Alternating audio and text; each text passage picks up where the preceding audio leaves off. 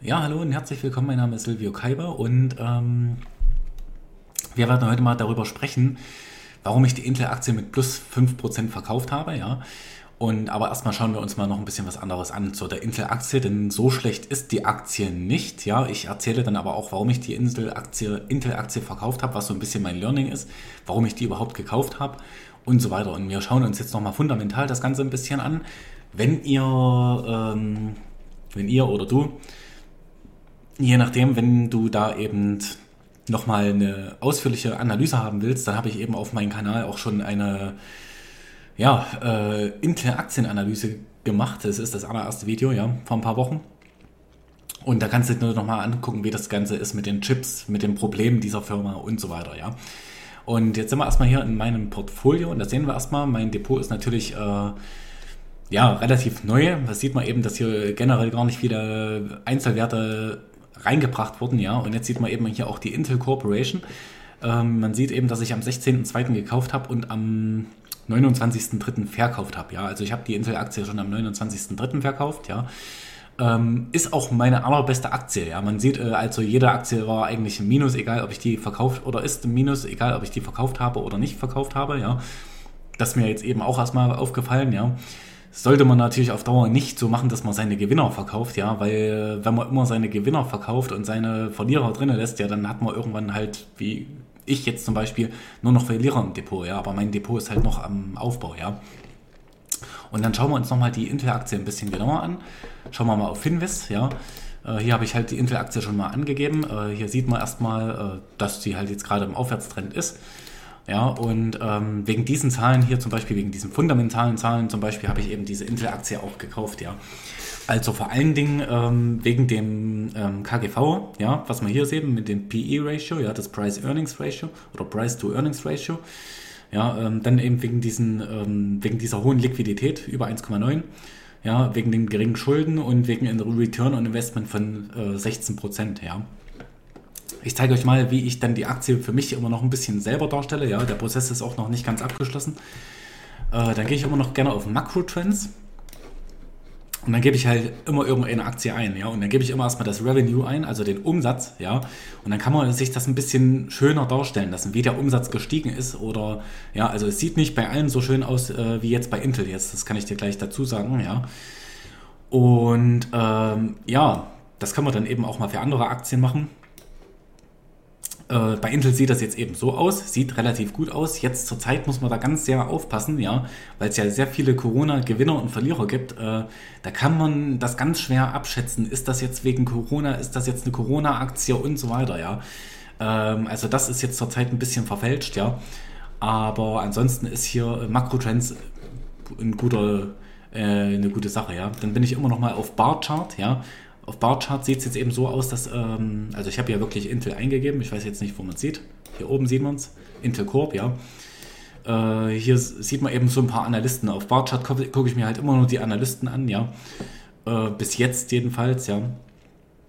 Ähm, 27 Analysten Sachen im Durchschnitt halten, ja. Oder also vor einem Monat haben sie eben gesagt, 26 Analysten im Durchschnitt auch halten, ja. Ähm, ja, als ich die Aktie gekauft habe, war hier wahrscheinlich im Durchschnitt auch halten, aber da habe ich diese Analysen von ähm, Analysten gar nicht mit einbezogen, ja.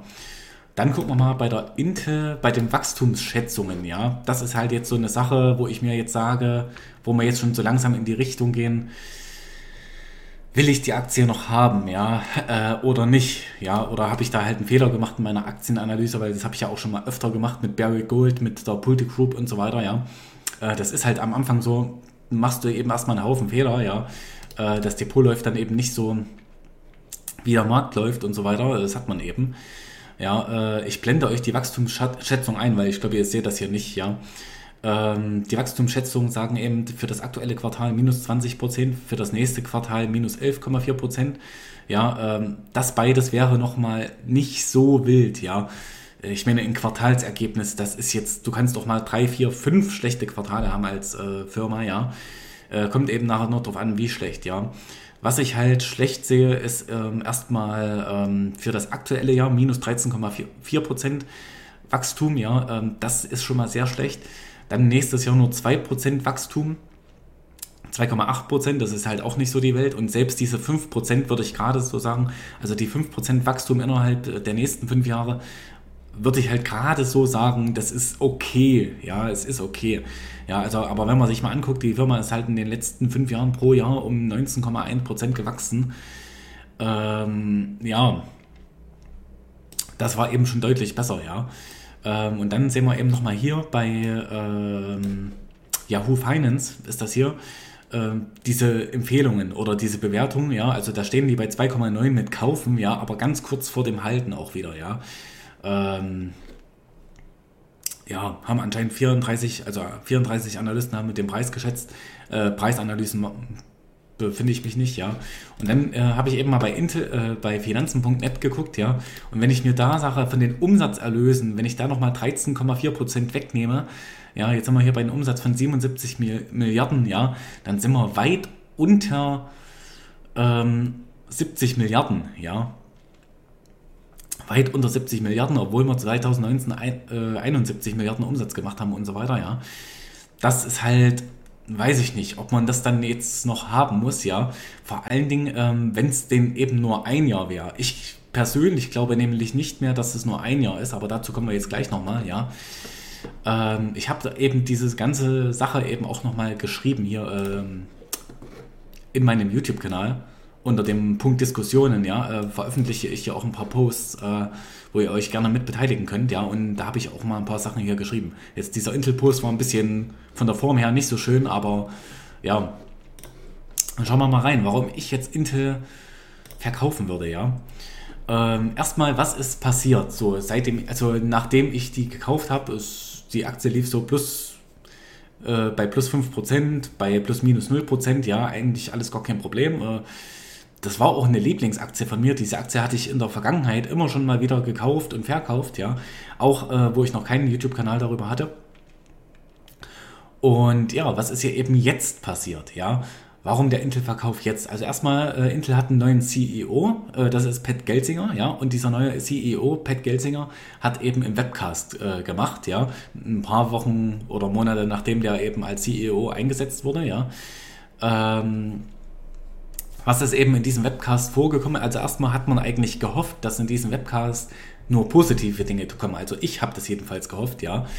Ähm, erstmal muss man sagen, die, was ist da drin vorgekommen in den Webcast nochmal? Also der, dieser neue CEO, Pat Gelsinger, ist halt ein wirklich guter Mann, ja. Also der ist im Bereich Technik, ähm, weiß der Bescheid, der gehört dorthin zu Intel und so weiter, ja. Da möchte dort auch was bewegen, ja. Ähm, so die ganz großen Visionen habe ich halt auch nicht gesehen, das muss ich leider Gottes so sagen, ja. Aber was kam eben noch Positives in diesem Webcast vor? Äh, Microsoft und IBM ähm, stehen hinter denen, ja. Die Microsoft und äh, der, der Microsoft äh, und IBM CEO waren in diesem Webcast eben auch zu hören, ja. Und dann haben sie eben noch gesagt, was noch positiv war, das erste Quartal 2021 wird besser als erwartet, ja. Aber das ist halt eigentlich nichts wert. Gerade diese letzte Meldung, dieses erste Quartal 2021 ist besser als erwartet. Das ist nichts wert. Warum seht ihr gleich, ja? Jetzt kommen nämlich die Negativpunkte, ja. Intel wird Auftragsfertiger für andere, ja. Also, das heißt, Intel ähm, produziert jetzt eben auch Chips für andere Firmen, für Kundenaufträge, ja. Und da muss man sich schon sagen, wie soll das vom Geschäftsmodell her mal werden, ja? Weil Intel produziert jetzt eigentlich nur eigene Chips, ja, und vertreibt nur seine eigenen Chips jetzt. Jetzt wollen sie eben auch eigene Chips vertreiben und gleichzeitig Auftragsfertiger werden, ja. Auftragsfertiger zu sein in der Chipindustrie, das ist nicht wild, das ist nicht schlimm, ja. Aber man muss sich dann, dann entscheiden, ja. Also jetzt stellen wir uns mal vor, es geht ein äh, Intel-Kunde, der Intel-Chips drin hat, wiederum zu Intel und sagt, macht mir mal einen besseren Chip oder einen gleichwertigen Chip, ich möchte meine Intel-Chips ersetzen, ja. Und fertigt mal für mich die Chips, ja. Also welches Geschäftssegment bevorzugt man dann, ja? Oder möchte man dann sein eigenes Geschäftsmodell, was man bisher hatte, untergraben und so weiter, ja? Ähm, das wird eben ziemlich schwierig, dieser Spagat, dieser Drahtseilakt, ja? Ähm, ja, man hat hier halt irgendwie auch nicht so richtig ein Geschäftsmodell. Also man ist nicht weder, also nicht nur ausschließlich Chip-Produzent, ja, äh, der eigene Chips produziert und nicht nur ausschließlich Auftragsfertiger, finde ich ja. Ähm, dann Umsatz und Gewinn rückläufig für 2021 und das ist wahrscheinlich äh, einer der ganz, ganz wenigen Chip-Hersteller, der 2021 keine Gewinne macht. Ja, ähm, gerade wir haben ja jetzt auch noch eine äh, große äh, Chip- Nachfrage, ja, ähm, wir haben äh, eine große Chip-Nachfrage, weil eben im Chipsektor ähm, ja, gibt es eben einen Mangel an Chips, ja, gerade im Bereich der Autoindustrie und so weiter, ja. Ähm, deswegen sollten eigentlich die Umsatz, die Aktienkurse steigen. Gerade heute habe ich wieder einen Aktienkurs von Texas Instrument, Instruments gesehen, ja. Auch ein sehr langweiliger Wert. Aber dieser Wert ähm, äh, steigt halt ohne Ende, ja. Dort, dadurch, dass die Chip-Nachfrage extrem hoch ist, ja. Dadurch, dass ein Chip-Mangel herrscht, ja.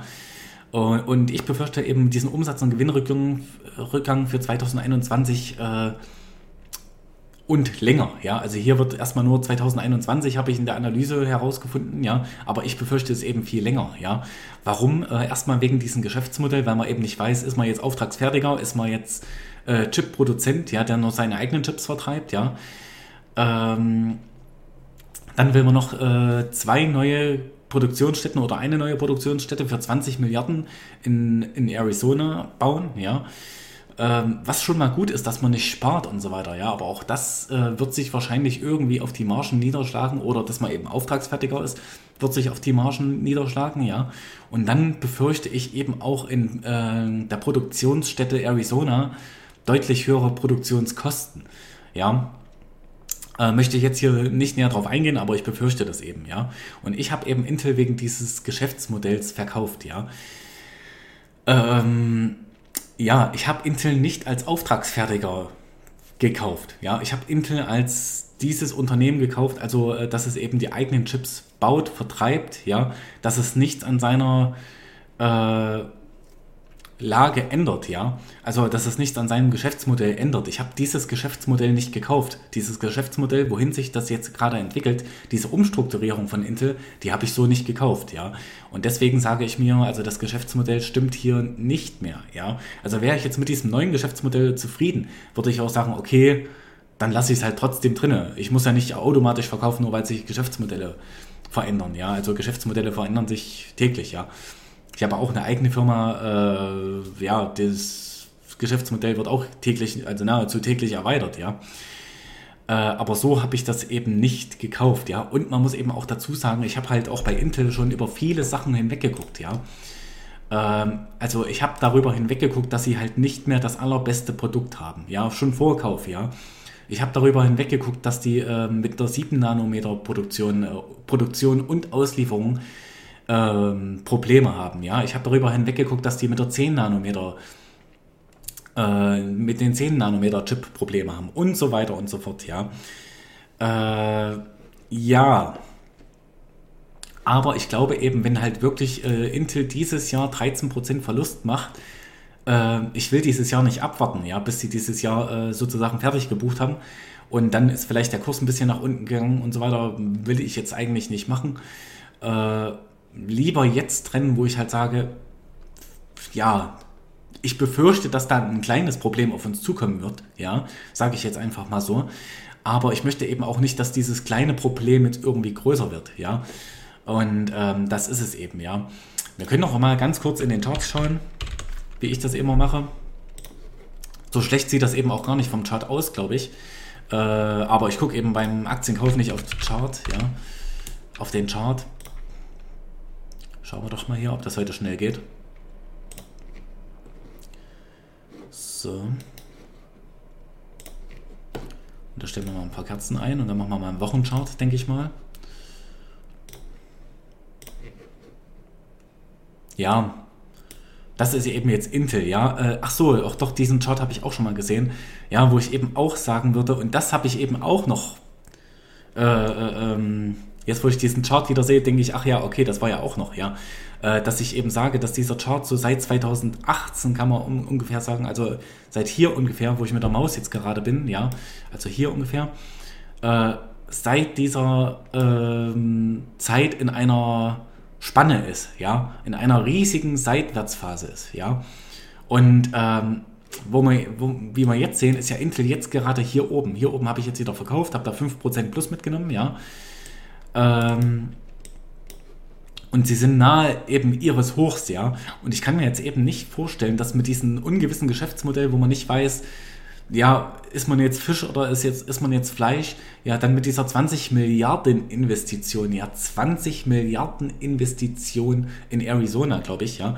Äh, aber es wurde eben auch schon davon gesprochen, dass eben auch in Europa investiert werden soll, in Deutschland und so weiter, ja. In die Chip-Produktion generell in ähm, USA und Europa, ja.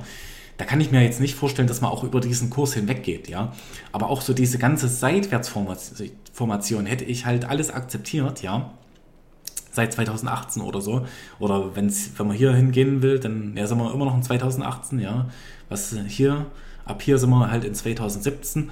Ja, äh, die hätte ich auch vollkommen akzeptiert, ja. Ähm, weil ich eben diese Aktie für unterbewertet empfinde, auch jetzt immer noch für unterbewertet halte, ja. Also gar nicht so schlecht für Value-Investoren, ja. Ähm, aber gerade unter diesem Hintergrund, dass jetzt eben das Geschäftsmodell so ein bisschen wackelt, äh, dass jetzt so Investitionen stattfinden, wo die Marge halt auch ein bisschen leiden könnte und so weiter, ja, äh, glaube ich nicht, dass äh, dass er jetzt hier gleich aus diesem Seitwärtsfenster rausspringen wird, ja. Also äh, in den nächsten zwei, drei, vier Jahren auf gar keinen Fall, ja. Und das habe ich mir eben auch so gesagt. Also Intel ist für mich wieder ein Kauf frühestens ab 2023, 2024 und so weiter, ja ähm, muss man eben für sich entscheiden, äh, was ist eben für euch ein Kauf oder was ist eben für euch kein Kauf, ja. Und ich möchte hier nochmal sagen, äh, das alles ist natürlich keine Anlageberatung, ihr müsst euch immer euren eigenen Kopf machen, ja. Äh, ich bin nicht für eure Verluste zuständig, aber ich möchte eben auch nichts von eurem Gewinn abhaben, ja. Und ich bedanke mich erstmal fürs Zusehen und fürs Zuhören und entscheidet eben selber, ob das jetzt für euch noch ein Kauf ist oder nicht. Äh, sie ist nicht schlecht, ja, das kann man als Dividendenwert sehen, das kann man als äh, Value-Wert sehen, ja, das äh, ein riesiger Chip-Produzent, ja, ist nie verkehrt, also die Chip-Industrie hat noch Wachstum, ja, Wachstumspotenzial ohne Ende, aber ähm, ja, ich bedanke mich erstmal fürs Zusehen und fürs Zuhören und bis zum nächsten Mal. Tschüss.